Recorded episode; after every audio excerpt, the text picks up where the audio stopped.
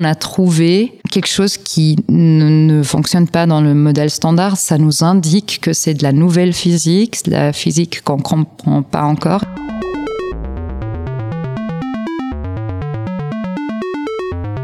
Savant sachant chercher. Un podcast Science Infuse. So I hope your podcast has passion.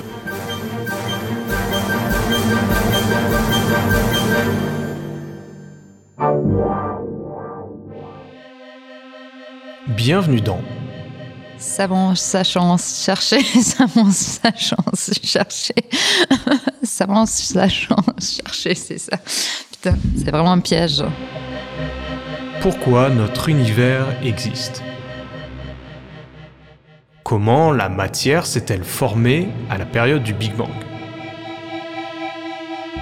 Si immense soit notre univers, la clé de ce mystère se trouve peut-être dans les particules élémentaires les plus petites, très abondantes, mais si minuscules et insaisissables qu'on les a surnommées particules fantômes.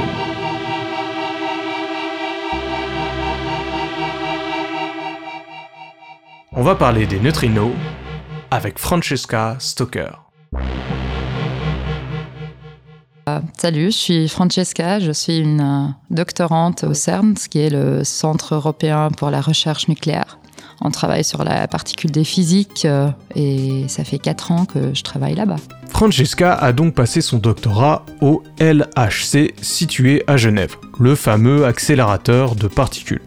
Je la remercie d'avoir répondu à mes questions, qui plus est en français, qui n'est pas sa langue maternelle, la classe, et je remercie aussi évidemment le festival du film scientifique Paris Science, où cette interview a eu lieu. Nous allons nous plonger dans les mystères de la création de l'univers dans un premier temps.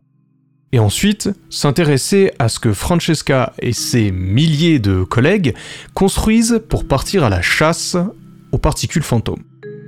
On se penche sur Protodune, le prototype d'un futur détecteur de neutrinos qui, on l'espère, devrait faire la lumière sur de nombreuses interrogations. C'est parti. Pour comprendre tout ça, commençons par le début, le début de l'univers. Accrochez-vous un peu. Au tout début de notre univers, pendant la période du Big Bang, la matière s'est formée à partir d'une soupe énergétique extrêmement dense et extrêmement chaude. Cette matière, en se recombinant, formera les neutrons, les protons et les électrons de tous les atomes qui composent notre univers observable. Sauf qu'à ce moment-là, il n'y a pas eu que cette matière qui a émergé. Il y avait aussi, logiquement en proportion égale, de l'antimatière. Francesca, est-ce que tu peux nous dire dans un premier temps ce qu'est l'antimatière et ensuite pourquoi ça amène vers un des premiers mystères entourant l'existence de notre univers? Alors, euh, je pense qu'on tous, euh, on a appris qu'on on connaît les atomes euh, et les atomes, ils ont un noyau et il y a des électrons qui tournent autour. Mhm. Et les électrons, c'est ce qu'on utilise de partout qui euh, nous fournit l'électricité. Donc nos iPhones, c'est tout basé sur ça parce qu'ils portent ce qu'on appelle une charge. Et cette charge pour les électrons de, de matière, elle est négative. Mhm. Mais en fait, dans l'antimatière, il y a des électrons aussi, sauf qu'ils sont des positrons parce que eux, ils ont une charge positive. Donc, la différence entre la matière et l'antimatière, c'est justement que c'est la toute même particule, juste que sa caractérisation de la charge, la propriété, elle change pour le anti. Donc, si c'est plus, c'est minus, et si c'est minus, c'est plus. Pour qu'il y ait une, sorte d'équilibre, justement. Et euh, mais justement, euh, là, la question est facile. Bah, S'il y a eu autant du coup de matière que d'antimatière, euh, si je prends donc la même particule chargée euh, différemment, si on les met ensemble, il y a une annihilation qui se passe et ça se retransforme en énergie. Alors, la question euh, est posée. Comment ça se fait qu'on est là, qu'on qu'on existe et qu'il y ait de la matière? On devrait disparaître avec l'antimatière, non? Exactement, c'est la question piège. On essaye de comprendre ça.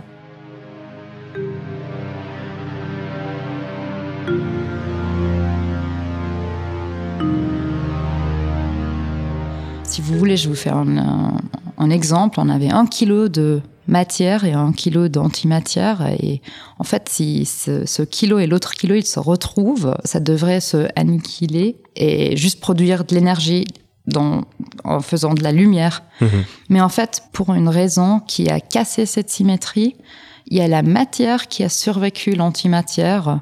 Donc il y avait une imbalance, on aime appeler ça comme ça, ou en fait une, une cassure, une rupture de la symétrie qui a porté à la matière à survivre, l'antimatière. Et c'est ça qu'on essaye de comprendre en étudiant les neutrinos, en faisant des expériences sur ça.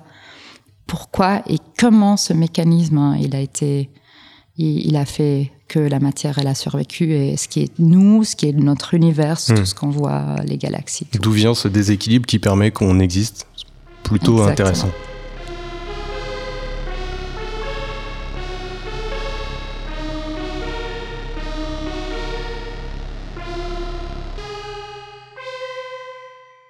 Intéressons-nous donc de plus près à ces fameux euh, neutrinos.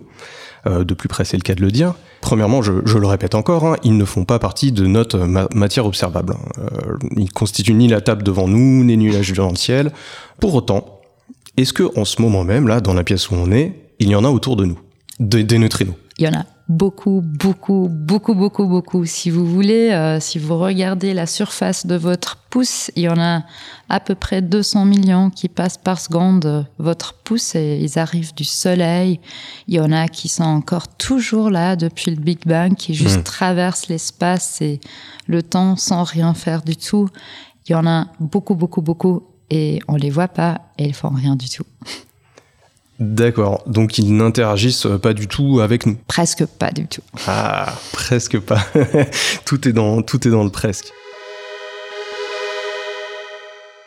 Alors il faut dire que les neutrinos, on va faire un petit peu leur, leur, fiche, euh, ce sont les particules élémentaires les plus petites, c'est bien, bien ça? Exactement, elles sont juste à maintenant les plus petites qu'on connaît, elles ont une petite petite masse, hmm. du coup elles sont presque aussi vite que la lumière qui a pas de masse ce qui est le plus vite qu'on connaît. Et elles n'ont pas de charge? Elles n'ont pas de charge, elles sont neutres. C'est pour ça qu'elles interagissent euh, pas très beaucoup avec la matière, parce que s'ils portent de la charge, ils peuvent interagir euh, d'une façon qu'on les pourrait voir. Euh.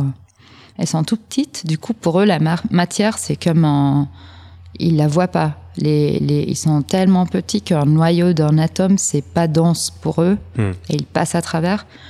Mais ça peut arriver que dans un noyau, il se tape avec un proton ou un neutron. Et là, il y a des particules qui sortent, qui sont chargées, que nous, on peut voir. Donc, hmm. on, voit leur empreinte. on, y, on, y, viendra, oui, c'est toujours un peu indirect. Parce que si je fais rien, tu me vois pas.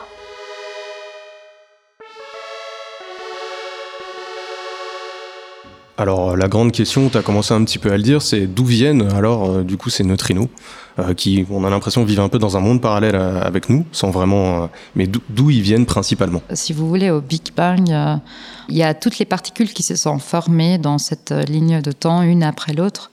Et les neutrinos, c'était les particules, une des premières qui ont été isolées et qui se sont formées après le Big Bang. Donc on a des neutrinos qui sont très très très très vieux. ouais.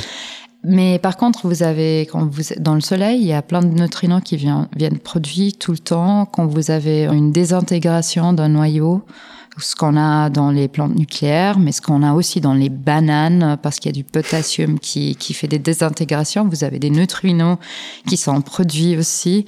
Donc il y a plein de sources et on arrive même à les produire euh, artificiellement avec des accélérateurs. On va y venir.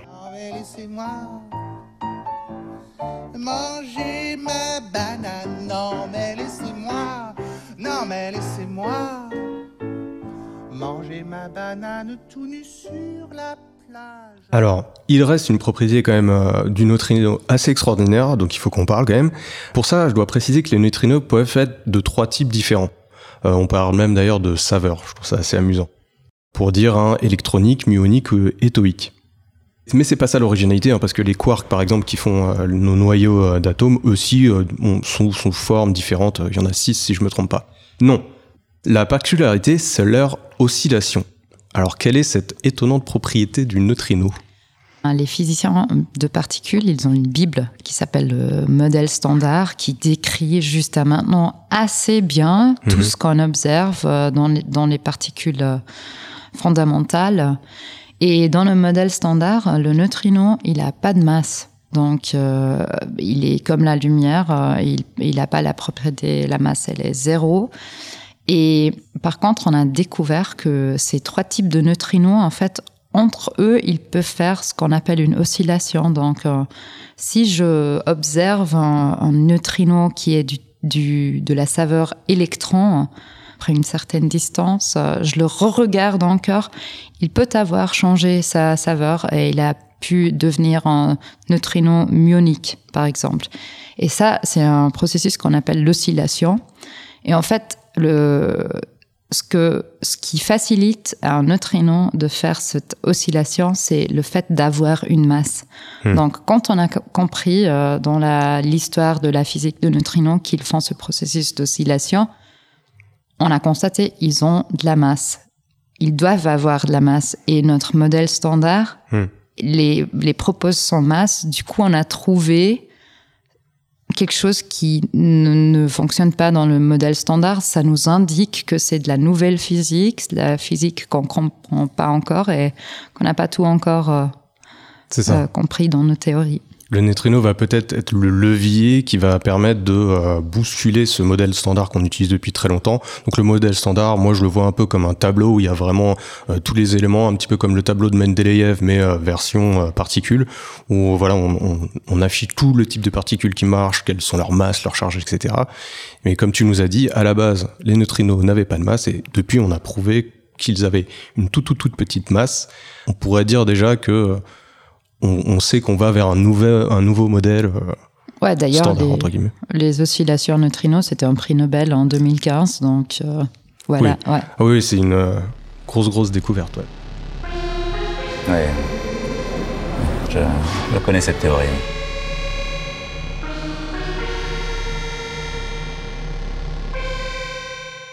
Alors maintenant qu'on sait un petit peu plus ce que c'est qu'un neutrino, comment on va le relier au début un petit peu de, l'histoire de notre univers?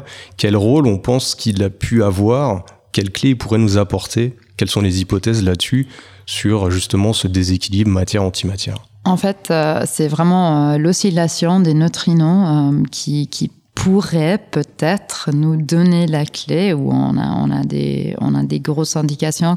Euh, les expériences euh, dans le futur, elles essayent de étudier l'oscillation des neutrinos et en même temps aussi l'oscillation des antineutrinos. Et si ces deux oscillations de neutrinos et antineutrinos ne sont pas le même, Mhm.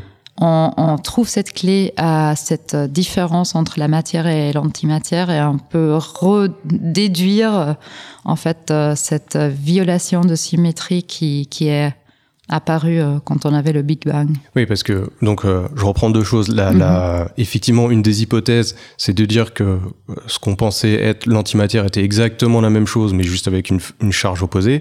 C'est peut-être pas vrai. Peut-être que la- l'antimatière est un peu un petit peu différente.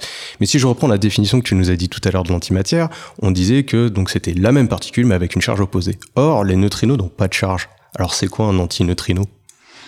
En fait, euh, là, on commence à plonger vraiment dans la famille des leptons. La charge, c'est juste un exemple très facile de faire voir une différence euh, entre matière et antimatière. Ce qu'il faut retenir de ça, c'est que là où je voulais en venir, c'est que c'est quand même deux particules différentes. Donc euh, malgré ce qu'on a un petit peu Exactement. simplifié effectivement au départ, on a quand même affaire à deux particules différentes, euh, ce qui n'est pas d'ailleurs petit euh, petit commentaire. Le photon, je crois, par contre, est, son, est la seule particule qui sont propres Exactement. anti euh, antimatière, Effe- ce qui n'est pas le cas du neutrino. effectivement. Stabilité des faisceaux opposés. À vos postes, s'il vous plaît. Atlas et CMS opérationnels. Espérons que les gars des Yonlou n'ont pas déconné. Feu vert, capture faisceau. Accélération maximum. Injection faisceau particules. Remplissage LHC.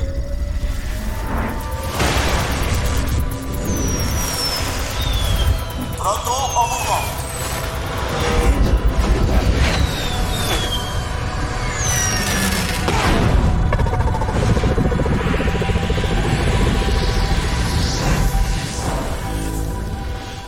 Pense qu'on a quand même fait pas mal la démonstration de l'intérêt de ces neutrinos.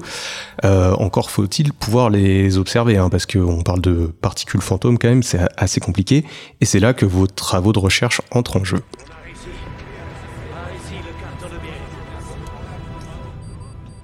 Petit point d'abord sur euh, l'endroit vraiment unique au monde où tu travailles. Tu travailles donc au CERN, tu nous l'as dit tout à l'heure, où se trouve le LHC. Alors le LHC, c'est cet accélérateur de particules de 26 km de circonférence, situé à la frontière euh, France-Suisse, qui est d'ailleurs actif depuis 2008, je crois. C'est grâce au LHC, entre autres, qu'en 2012, une des plus belles découvertes de la physique moderne a eu lieu, la confirmation de l'existence des bosons de Higgs. Mais bon, ça c'est une autre histoire, on va, va pas, voilà, on va pas aller là-dedans. Mais c'est donc au LHC qu'a été construit euh, le détecteur qui se nomme Protodune, sur lequel tu travailles. Alors euh, petite euh, parenthèse, rien à voir avec les vers dans les sables et la science-fiction de Herbert. C'est vrai qu'en ce moment on entend beaucoup parler, mais rien à voir. Donc première question quand même, pourquoi vous aviez besoin de faire ce détecteur au LHC En fait, on travaille sur une expérience internationale qui focus vraiment à créer la nouvelle génération des détecteurs neutrinos et euh, cette expérience Dune, elle est basée aux États-Unis. Et pour faire euh, une expérience euh, comme celle de Dune aux États-Unis, on va utiliser 40 000 tonnes de argon liquide dans nos détecteurs. Il faut un gros, gros, gros effort de, de prototype hmm pour euh, vraiment faciliter ça et savoir ce qu'on fait avec la technologie et vérifier que tout marche comme on veut. Et du coup, au CERN, il y a un accélérateur avec un faisceau de particules. Il y avait de l'espace et euh, le know-how des physiciens qui travaillent au CERN. C'est bien de faire ça au CERN parce que c'est quand même le centre le plus grand de la recherche nucléaire dans le monde. Oui, donc euh, Protodune, hein, comme son nom l'indique, c'est le, prototype. Euh, l'idée, un petit peu, euh, c'est de faire la même chose mais en plus petit. Enfin, en plus petit, on va voir, c'est pas, c'est vraiment pas si petit que ça. mais l'idée de le faire au LHC, c'était aussi de profiter du, de l'accélérateur de particules, qui est nécessaire dans, dans, dans le projet. Cette planète, c'est Arrakis, connue aussi sous le nom de Dune. Un monde au-delà de votre univers, au-delà de votre imagination. Après Elephant Man, Dune, le nouveau film de David Lynch.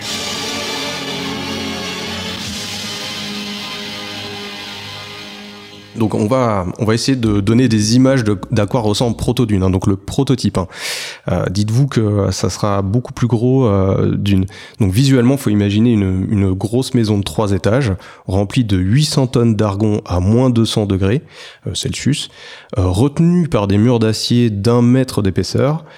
Et d'ailleurs, petite anecdote, il faut 4 à 6 semaines juste pour remplir l'argon dans, dans, la petite maison. Hein. Pourquoi il était nécessaire de mettre en place une structure si impressionnante, même si c'est que le prototype, pour ce détecteur? En fait, euh, c'était, c'était Protodune, en effet, dans les dimensions qu'on a fait pour vraiment tester les dimensions des, des euh, du détecteur déjà. Mhm. Donc Dune va utiliser les mêmes composantes, juste euh, un, détecteur de Dune, il va être 20 fois plus grand. Mhm. Donc on a comme coupé un petit bout de Dune et on a fait Proto-Dune. Et il fallait 800 euh, tonnes pour ça. Ouais, c'est ça. C'est un petit bout, c'est quand même absolument immense.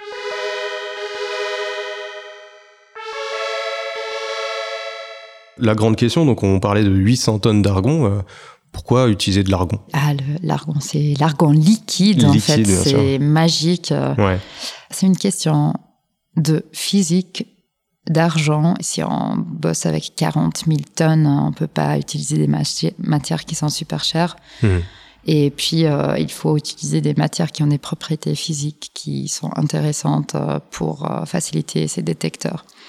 Donc, euh, l'argon, c'est abondant dans l'atmosphère. C'est utilisé industriellement. Donc, on profite ça. Donc, 800 tonnes, c'est OK. Exactement. Vu que les neutrinos, ils sont aussi petites, ils font rien du tout. Euh, normalement, euh, il faut avoir des matières très denses. Hmm. L'argon qui est très dense euh, nous permet aussi de mettre de l'électricité dedans hmm. pour augmenter la probabilité pour qu'un neutrino qui passe dans l'argon liquide croise un proton ou un neutron et fasse quelque chose avec un noyau d'argon. Et ça, nous, on peut détecter comme signal. Donc, on peut utiliser l'argon liquide comme une très, très grande euh, caméra photographique. C'est ça. Parce qu'au final, ce qu'on observe, et aussi grâce aux propriétés de l'argon, c'est de la lumière. Ouais. Tout vient de la lumière. Écoute. Regarde les lumières. Ça danse, ça brille. Alors, qu'est-ce qu'on y injecte euh, Entre guillemets, on va brancher ce, ce détecteur euh, dans l'accélérateur de particules du, du LHC. Qu'est-ce qu'on y injecte et qu'est-ce qu'on qu'est-ce qu'on observe comme trace Alors, euh, Protodune, euh, c'était un prototype, donc euh, on a injecté déjà des particules chargées, on n'a pas injecté des neutrinos. Ok. Et eux, ils ont laissé des traces et des empreintes. En fonction de type de particules qu'on a injectées, il y a plus d'électrons qui viennent produits ou moins. Et avec les traces qui sont vraiment des projections, on peut dire, euh, toi, tu étais un proton qui a laissé cette trace-là, Mhm. toi, tu étais un muon qui a laissé une autre trace. C'est comme si vous regardez dans la neige et vous voyez un chien ou un être humain, les traces, elles sont différentes. Ouais. Et selon la trace, vous pouvez en fait euh, reconnaître euh, qui est passé. Oui, c'est ça. C'est quand il y a une quand il y a une collision, il y a une espèce de gerbe qui arrive comme un énorme feu d'artifice. Et en fait, là, vous allez faire une photo de ce feu d'artifice à un moment donné. Et chaque gerbe de ce feu d'artifice, euh, vous allez savoir reconnaître euh, des, des traces typiques, euh, comme tu nous disais. Bon, ça c'est ça, ça c'est ça. Et dans ces traces typiques, on essaye de retrouver la trace de, des neutrinos. C'est ça? Exactement. Ça, c'est ce qu'on fera avec la grande expérience. Quand on regarde la, euh, les neutrinos, on va jamais voir les neutrinos, mais on va juste toujours voir les produits d'une interaction d'un neutrino avec un noyau. Le feu d'artifice est commencé, qui lance déjà vers le ciel ses gerbes de fleurs et ses étoiles d'or.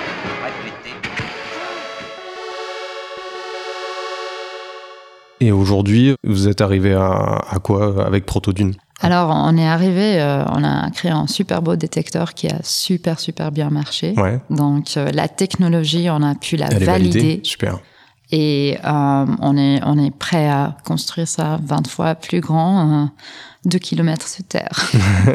c'est déjà un succès du coup. C'était c'était un super succès. Et puis, euh, vu qu'on a injecté des particules au CERN, il y a plein d'étudiants comme moi qui ont pu faire des mesures euh, qui sont pas de la physique nouvelle et tout ça, mais c'est quand même des mesures super importantes euh, de certaines particules avec l'argon qui vont être importantes pour l'expérience qu'on aura avec Dune. Oui, parce que on imagine bien que certes c'est un prototype qui va nous permettre euh, de, de, de faire Dune aux États-Unis, mais euh, c'est- ça va être aussi utilisé pendant des années euh, pour aussi faire d'autres expériences. euh. C'est toujours une bonne nouvelle, un nouveau détecteur quoi qu'il arrive pour les scientifiques. Exactement.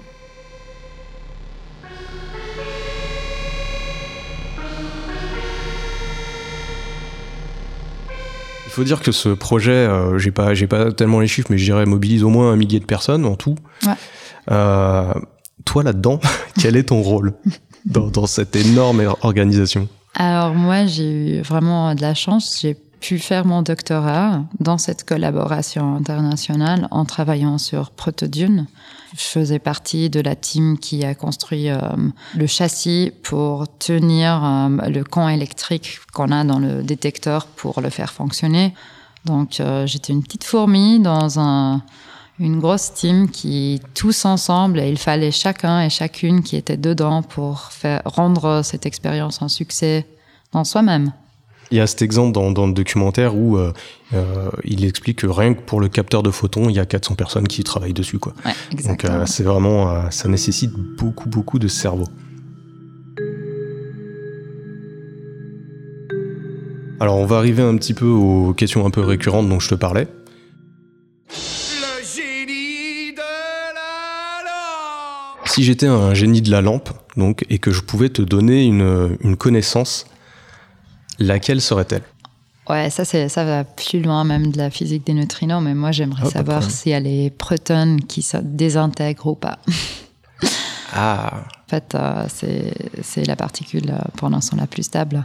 d'accord. Mais la désintégration des protons, de la matière en fait, pour euh, voir de la physique nouvelle, euh, ça, ça, ça serait incroyable à savoir ça. Quelle belle, quelle belle journée, n'est-ce pas? Ouais, ouais. Si tu pouvais passer la journée avec un ou une illustre scientifique disparu ou non, ça serait qui? Ouais.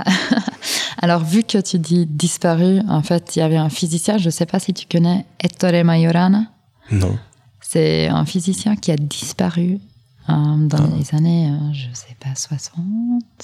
Je ne suis pas super sûre. Ok. Mais en fait, euh, lui, il y a une autre grande question des neutrinos. euh, Est-ce qu'ils sont de type Majorana ou Dirac Est-ce que le antineutrino et le neutrino, c'est la même particule? Hmm. Et lui avait travaillé là-dessus? et lui, il travaillait sur ce sujet. Et d'un jour à l'autre, ce physicien qui était, je pense, au bout des 30 ans ou 25 ans, il avait déjà développé toutes ces théories. Ah oui, d'accord, ok. Il a disparu. Et on ne sait pas où. Ils ont vu, ils ont vu euh, partir sur un bateau en Italie quelque part, mais on a perdu sa trace. Ah J'aurais oui. très bien aimé en rencontrer cette personne. Ah ouais, double, double mystère. Ok, très, très bien, non, je connaissais pas. Ah oui Ah, c'est marrant comme anecdote. euh. Est-ce que tu aurais une, une anecdote un peu amusante, croustillante, euh, qui serait passée durant tes recherches? Il y en a plein.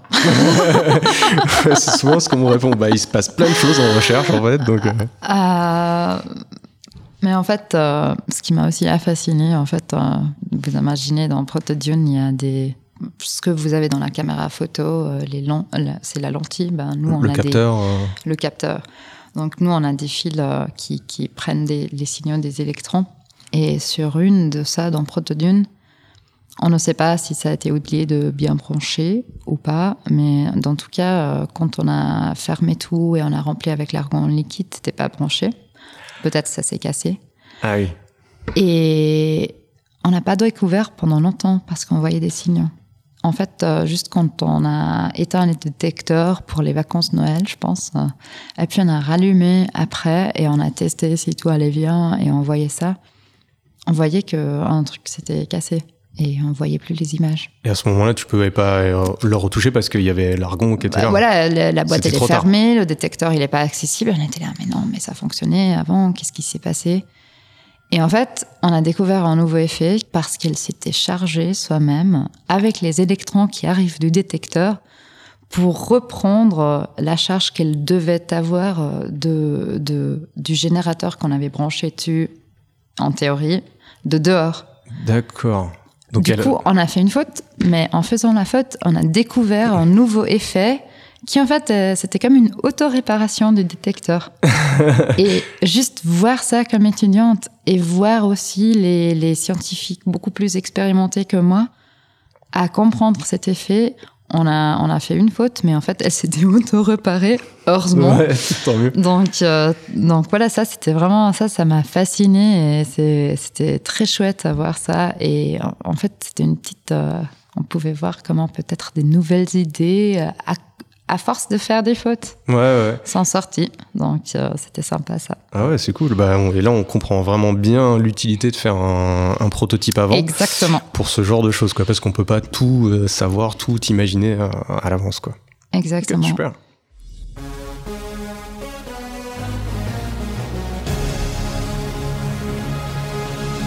Grosse, grosse question, hein, je te préviens. c'est quel impact, plus ou moins direct, hein, donc, pourraient avoir tes recherches dans la société dans 30 ans Il y en a, il y en a beaucoup dans ce qu'on fait parce que on, est en train de développer de l'électronique. On, on a déjà développé de l'électronique et des chips qui fonctionnent à moins 180 degrés Celsius. Hmm. Je peux pas directement dire où on pourra utiliser ça dans 30 ans, mais déjà ça, c'est c'est super intéressant. Et puis, on, a, on doit travailler une énorme euh, euh, source de données euh, qui sort de ce détecteur super vite avec des nouveaux algorithmes, avec du machine learning qu'on utilise. Donc, euh, juste la gestion des, de, de gigabits par seconde Hmm. qui sortent du détecteur et, et travailler ça, je pense qu'au niveau d'électronique, on, on- on est en train de faire des choses qui, dans 30 ans, peut-être trouvent des applications hors Plus de quotidiennes, notre, euh, ouais. de notre euh, science. Oui, parce que c'est toujours, euh, voilà, les, ce qu'on parlait tout à l'heure, les gerbes et tout, il faut pouvoir les, les traiter. Et si on prend l'information brute, sans traitement, par exemple, d'un algo de machine learning, donc Mhm. d'intelligence ar- artificielle. C'est beaucoup trop gros, en fait, pour qu'on le regarde. Donc, on est obligé d'avoir des automatismes pour trier les, Mhm. les informations.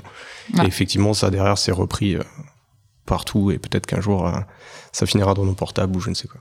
Mais j'adore l'abstrait. Mais j'adore l'abstrait. Est-ce que tu aurais une recommandation culturelle scientifique? C'est-à-dire un film, un livre, euh, quelque chose comme ça, une exposition, euh, au tout, plus ou moins collé à la science. Voilà, Les Feynman Lectures, c'est quand même euh, très marquant. Et euh, Feynman, c'était un physicien de particules super fameux et il, il a fait, en fait, ses, ses leçons d'université, euh, elles sont accessibles, euh, lues par des autres gens aussi sur YouTube. Et il a une façon d'expliquer la physique qui, même pour des gens qui sont pas de la domaine, peut être accessible, euh, qui est vraiment, vraiment impressionnante. Donc, c'est fascinant. Super. Merci beaucoup, Francesca Stoker, d'avoir accepté d'être l'invité de ce podcast. On espère que Dune nous apportera plein de réponses euh, et surtout le, presque le pourquoi de, de notre univers. Bah, merci beaucoup, c'était super.